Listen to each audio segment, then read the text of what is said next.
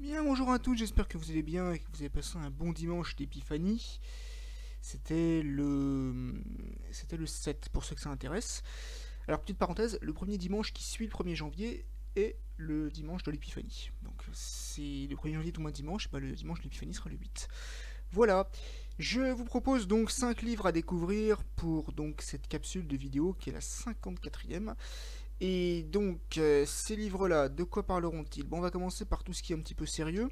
Euh, on va commencer par le livre de Christophe André et de Museau.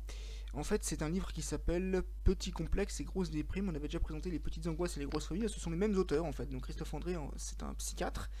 Et, et Museau, c'est un dessinateur. Et du coup, j'ai pensé que ça pourrait être intéressant de parler de ce livre-là parce que beaucoup de gens dépriment, beaucoup de gens sont parfois complexés, supérieurement ou inférieurement. Et ce qu'il faut savoir aussi, c'est que vous avez. Il y, a une page dans le livre que moi j'ai beaucoup apprécié. C'est qu'en fait, vous avez d'un côté des gens dont le physique est un peu disgracieux et qui vous disent Oui, moi je pense que tout irait mieux si j'étais irrésistible.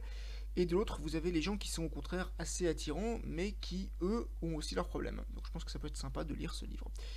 On passe à Fabrice Matatia. La loi dit quoi selon les Que dit la loi selon les réseaux sociaux euh, Donc c'est Fabrice Matatia qui l'a écrit. C'est un monsieur qui était autrefois conseiller de la, secrétaire d'État à l'économie numérique. Il a également été ingénieur en chef des mines et docteur en droit.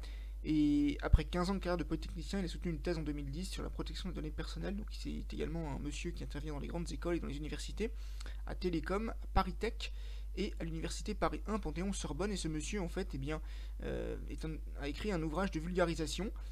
Donc dans lequel il explique que justement voilà il y a des limites à la liberté d'expression, aux, licences, il y a des protections de données à respecter. Donc moi je pense que ça peut être très utile pour vous de lire ce livre. Ensuite, on avait le livre Internet aussi, c'est la vraie vie. Bah, justement, ça correspond un peu au précédent. Alors, Internet aussi, c'est la vraie vie. C'est un livre qui a été écrit par Lucie Ronfaux-Hazard. Et Lucie Ronfaux-Hazard, en fait, c'est une dame qui est journaliste indépendante et qui est autrice. Elle est spécialisée dans les nouvelles technologies. Elle a écrit son premier roman, La ville brûle. Euh, pardon. Pour les éditions La ville brûle, c'est en 2021. Le roman s'appelle Les règles du jeu.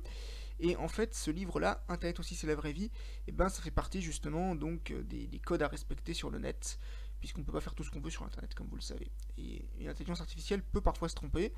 Internet peut parfois euh, se comporter de façon raciste et sexiste. Il n'y a pas que il n'y a pas que des, choses positives sur, le net.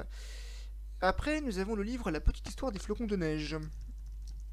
Alors, ça, en fait, c'est écrit par Étienne Guis. Alors, Étienne Guis, ou Gis d'ailleurs, c'est un monsieur qui est mathématicien, qui a été étudiant à l'école normale supérieure de Saint-Cloud, qui est agrégé en mathématiques, qui depuis 1988 est directeur de recherche au CNRS, qui depuis 2005 est membre de l'Académie des sciences, et donc dans cet ouvrage, la petite histoire des flocons de neige, en fait, euh, un flocon de neige, ça a six branches, et on dit souvent que les flocons de neige ne ressemblent jamais, aucun n'en ressemble jamais à un autre. Voilà. En tout cas, c'était, moi j'avais beaucoup apprécié ce, petit ouvrage. Et on va terminer par un livre qui est écrit par Vincent Berthelot. Alors ça, c'est un peu plus léger. Alors Vincent Berthelot, en fait, euh, c'est quelqu'un qui est facteur de base, je crois, si je me souviens bien. Et il faut que je retrouve le. Voilà. Facteur humain en tournée à vélo couché. Donc en fait, c'est un, monsieur Vincent Berthelot. Il était enseignant à Redon, en Bretagne. Et puis après, il est parti à la retraite. Et puis après, comme il aimait beaucoup le cyclisme, il s'est dit qu'il allait livrer des courriers importants à travers la France au guidon de son vélo couché. Ça peut être pas mal. Et puis après, il s'est dit, ça serait intéressant de s'écrire un livre. Donc du coup, bah voilà, il a écrit, il a écrit le livre, mais il faut que je retrouve le titre. Il faut que je retrouve le titre de ce livre. Alors c'est le facteur humain tout simplement.